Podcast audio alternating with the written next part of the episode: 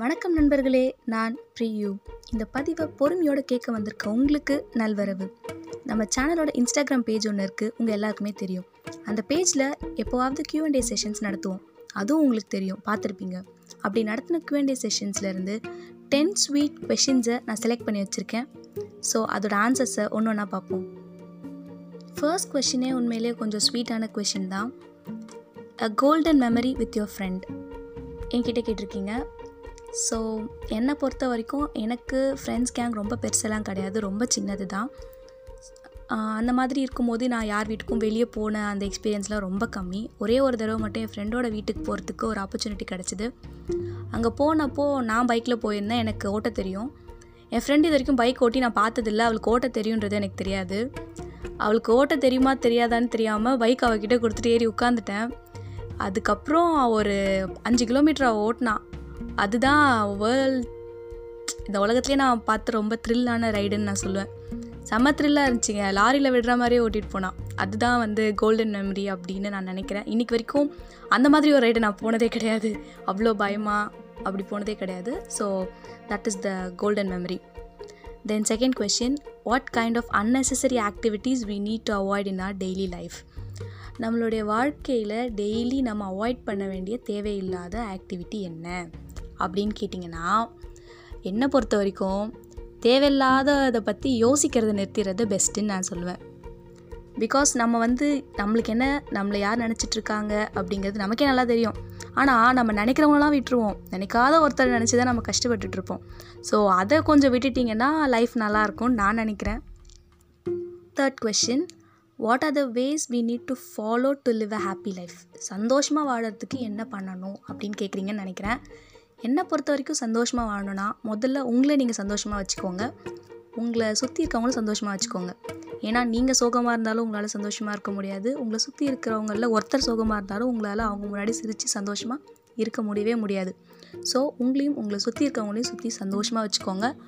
அதுதான் ஹாப்பியாக இருக்கிறதுக்கு ஒரு சிறந்த வழின்னு நான் நினைக்கிறேன்.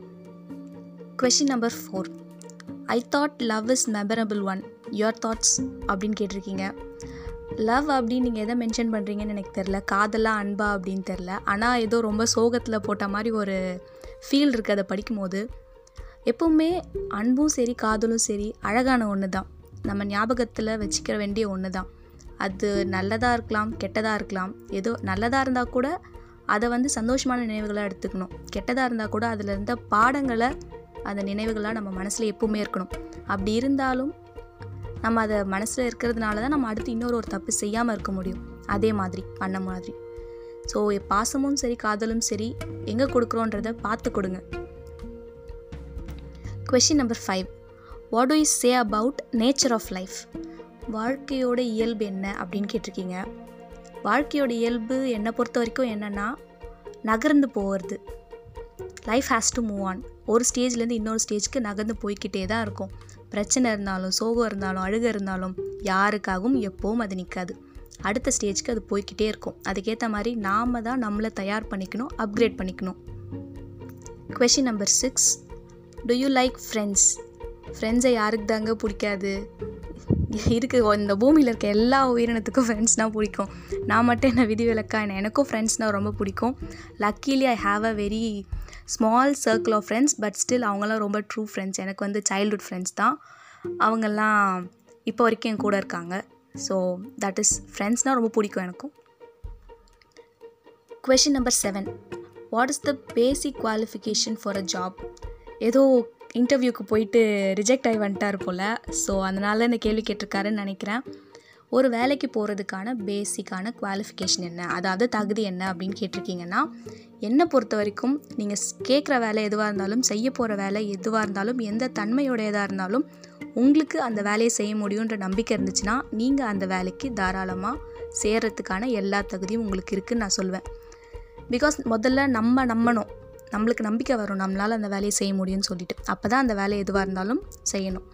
ஸோ எந்த வேலையாக இருந்தாலும் நம்பிக்கையோடு ஆரம்பிங்க. உங்களால் முடியும்னு உங்களுக்கு தோணுனா மட்டும் அந்த வேலைக்கு போங்க.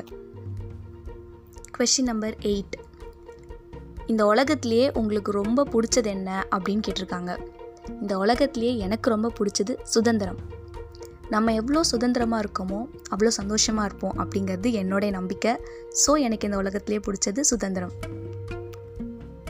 Question number nine how to care a closest heart பக்கத்தில் இல்லைனா மனசுக்கு நெருக்கமான ஒருத்தரை எப்படி கேர் பண்ணிக்கிறது அப்படின்னு கேட்குறீங்கன்னு நினைக்கிறேன். கேரிங் அப்படிங்கிறது ஒருத்தர் பத்து நிமிஷத்துக்கு ஒரு தடவை மெசேஜ் பண்ணிட்டே இருக்கணும். நம்ம மெசேஜ் ரிப்ளை பண்ணிட்டே இருக்கணும். அப்படி இருந்தால் தான் அவங்க நம்ம மேலே கேரிங்காக இருக்காங்க அப்படிங்கிறதுலாம் கிடையாது.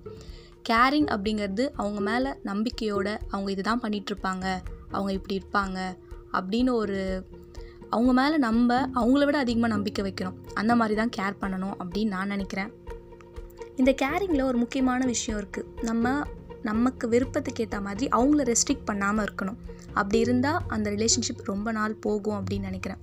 இதை இன்னும் சிம்பிளாக சொல்லணும் அப்படின்னா நம்ம கட்டுப்பாட்டுக்காக ஒரு கயிறு போட்டு கட்டுவோம். ஆனால் அது அவங்க கழுத்தை நெரிக்கிறத நம்ம கவனிக்காமல் விட்டுருவோம்.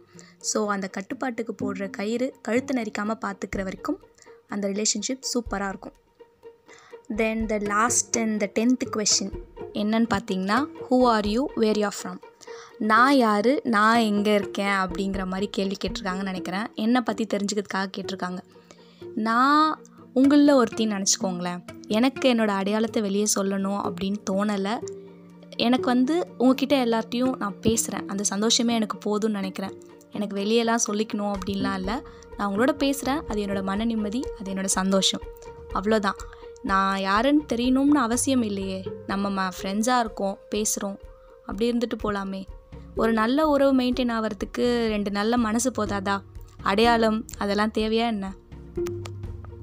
ஸோ இதாங்க அந்த கியூஎன்டே செஷன்ஸில் கேட்டதுலே கொஞ்சம் எனக்கு ரொம்ப பிடிச்ச பர்சனலான கொஷின்ஸ் ஸோ எல்லாத்தையும் உங்களுக்கு சொல்லிட்டேன்.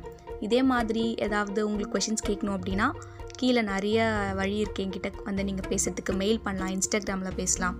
ஸோ உங்கள் கேள்வி ஏதாவது இருந்துச்சுன்னா நீங்கள் தாராளமாக கேட்கலாம். நன்றி.